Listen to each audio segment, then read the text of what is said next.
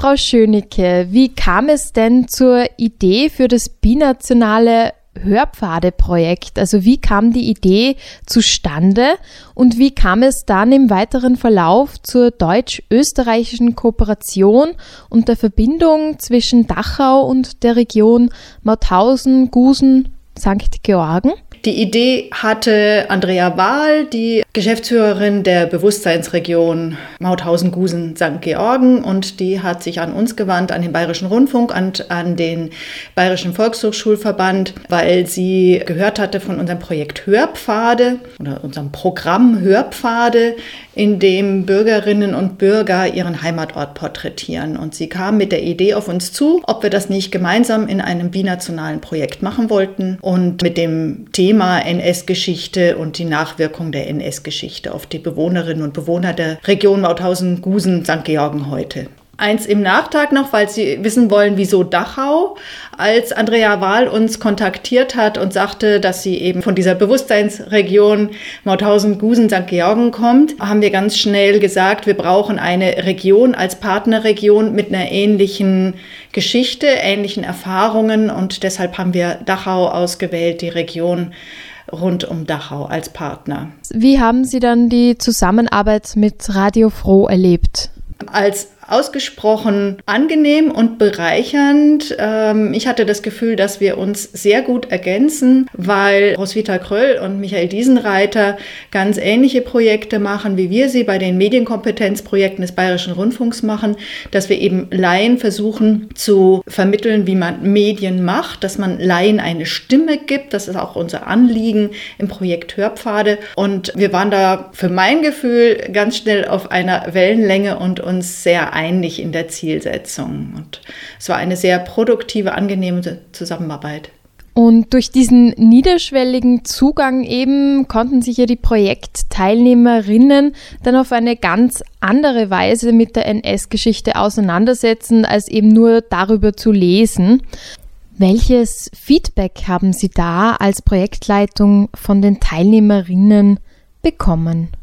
Ich habe sehr begeisterte Rückmeldungen bekommen, dahingehend, dass sie sehr viel gelernt haben über das Thema Medien, wie man journalistisch arbeitet, wie mühsam journalistisches Arbeiten auch sein kann, wie viele Stunden man reinsteckt, um ein paar Minuten zu produzieren, nicht nur Stunden, sondern wie viele Tage man reinsteckt, um ein paar Minuten Beitrag zu produzieren. Dann aber auch dahingehend, dass die Teilnehmenden sich ganz anders mit der Geschichte auseinandergesetzt haben. Es ist eine andere Herangehensweise Herangehensweise. Man recherchiert nochmal ganz anders, wenn man weiß, man muss es mit eigenen Worten zusammenfassen und wenn man versucht, einen Zugang zu schaffen für Hörerinnen und Hörer im Radio.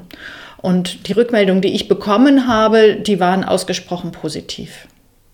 Und waren die Hörpfade jetzt auch der Versuch, eine neue Form des Erinnerns zu finden, Erinnerungskultur auf eine andere Weise erlebbar zu machen? Brauchen wir eine modernere Erinnerungskultur, die so einen unmittelbaren emotionalen Zugang zum Thema herstellt? Ich glaube, dass das ein weiterer Zugang ist, der andere Zugänge ergänzen kann. Zu der Frage, ob man einen emotionaleren Zugang braucht, kann ich spontan nicht antworten. Ich weiß nicht, ob es das Emotionale daran ist. Ich glaube, es ist das Forschende, das sich reingraben müssen in ein Thema und dann wieder auftauchen und für andere plastisch darstellen und das sorgfältige Arbeiten müssen. Journalistisches Arbeiten heißt ja auch, dass ich alle Standpunkte berücksichtige und dass ich mir selber über meine Haltung klar werde. Zu der Frage, ob es emotionalere Zugänge braucht, kann ich aus dem Bauch raus nicht sagen. Da müsste ich wirklich sehr lange nachdenken über das Für und Wider. Ich glaube, dass dieser Zugang, den wir geschaffen haben durch die Hörpfade, dass es eine Ergänzung ist, um Geschichtsarbeit, lebendige Geschichtsarbeit zu machen, eine Ergänzung zu anderen Methoden. Also konnten Sie im Zuge des Projekts auch neue inhaltliche Erkenntnisse für sich gewinnen?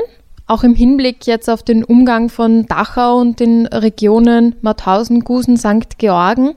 Also ich habe natürlich sehr viel gelernt inhaltlich, was die Geschichte Dachaus und der Region Mauthausen, Gusen und St. Georgen angeht. Vieles, was ich vorher nicht wusste. Und ja, die teilweise habe ich den Eindruck, ähnelt sich da einiges, dass man eben versucht hat zu verdrängen und dass es unglaublich lange gedauert hat, bis in der Öffentlichkeit anerkannt ist, dass man sich mit der Geschichte beschäftigen muss um in die Zukunft schauen zu können. Also ich sehe da auf den ersten Blick Ähnlichkeiten, aber ich muss jetzt auch sagen, dass ich mich nicht so lange damit beschäftigt habe, um das wirklich beurteilen zu können, wo es da Unterschiede und wo es äh, Gemeinsamkeiten gibt, weil wir natürlich sehr fokussiert waren auf den Entstehungsprozess und auf einer Metaebene uns mit dem ganzen Thema beschäftigt haben, nämlich wie stellen wir das dar.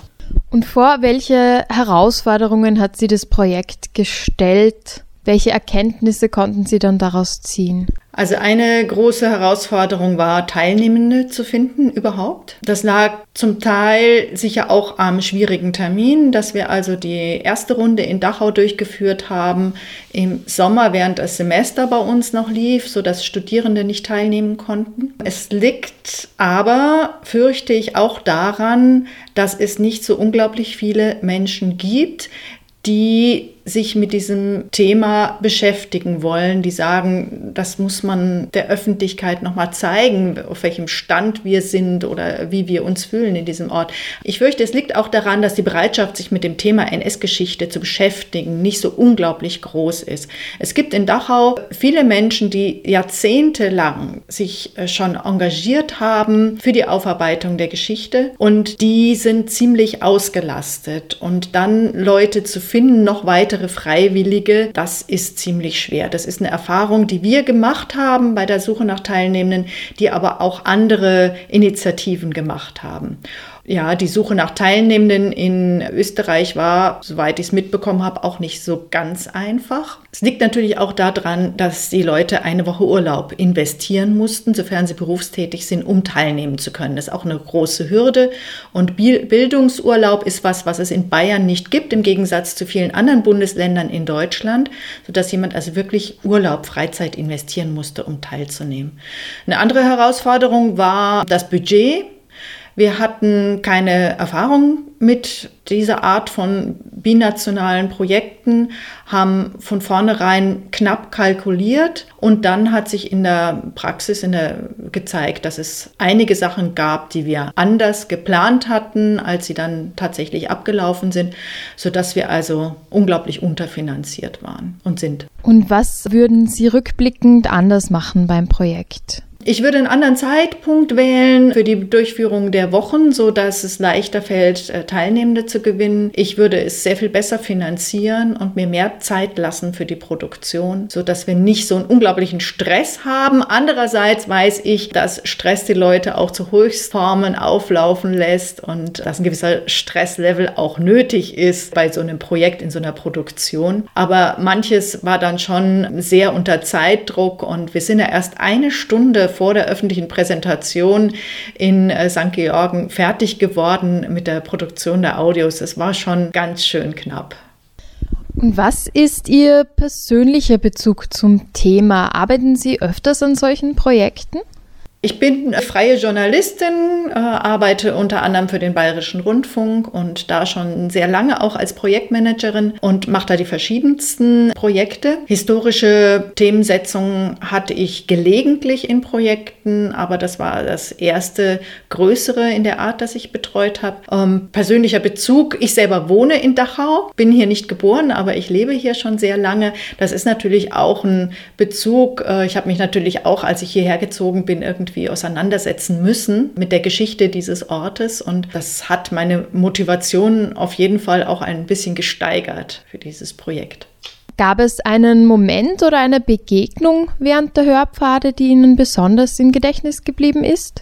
Also was eine besondere Begegnung für mich war, ist die Begegnung mit Michael und Roswitha, als wir uns in Linz kennengelernt haben im November und dann mit ihnen zusammen zu arbeiten. Das auf jeden Fall. Auch die Begegnung mit den Leuten, die teilgenommen haben dann. Ansonsten war ich im November mal in Mauthausen während des Menschenrechtssymposiums, um ein bisschen Recherche zu machen Und da gab es einige Momente, die mich sehr beeindruckt haben. Einfach als ich mich beschäftigt habe mit der Thematik.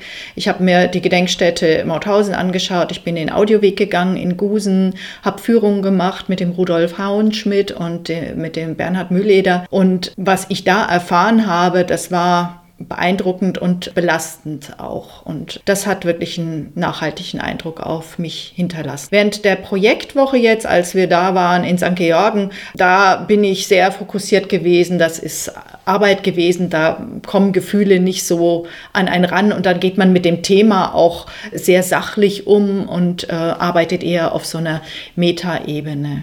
Sie haben es vorher schon angesprochen, aber möchten Sie noch ein bisschen näher auf das Thema Medienkompetenz eingehen, was das für Sie bedeutet und was der Bayerische Rundfunk noch in diesem Bereich macht?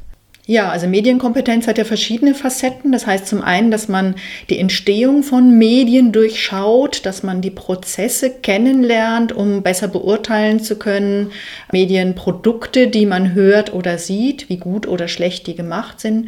Medienkompetenz bedeutet auch, dass ich selber medienschaffend werde, dass ich Kompetenzen erwerbe, um selber Medienbeiträge herzustellen und zu verbreiten. Und der Bayerische Rundfunk hat eine Stabsstelle Medienkompetenzprojekte, in der wir seit vielen Jahren mit Schülerinnen und Schülern und mit Lehrkräften und Erwachsenen arbeiten und ihnen vermitteln, wie man arbeitet als Journalistin und Journalist und sie damit befähigt, eben Medienbeiträge selber zu machen oder auch Medien im Unterricht zu nutzen.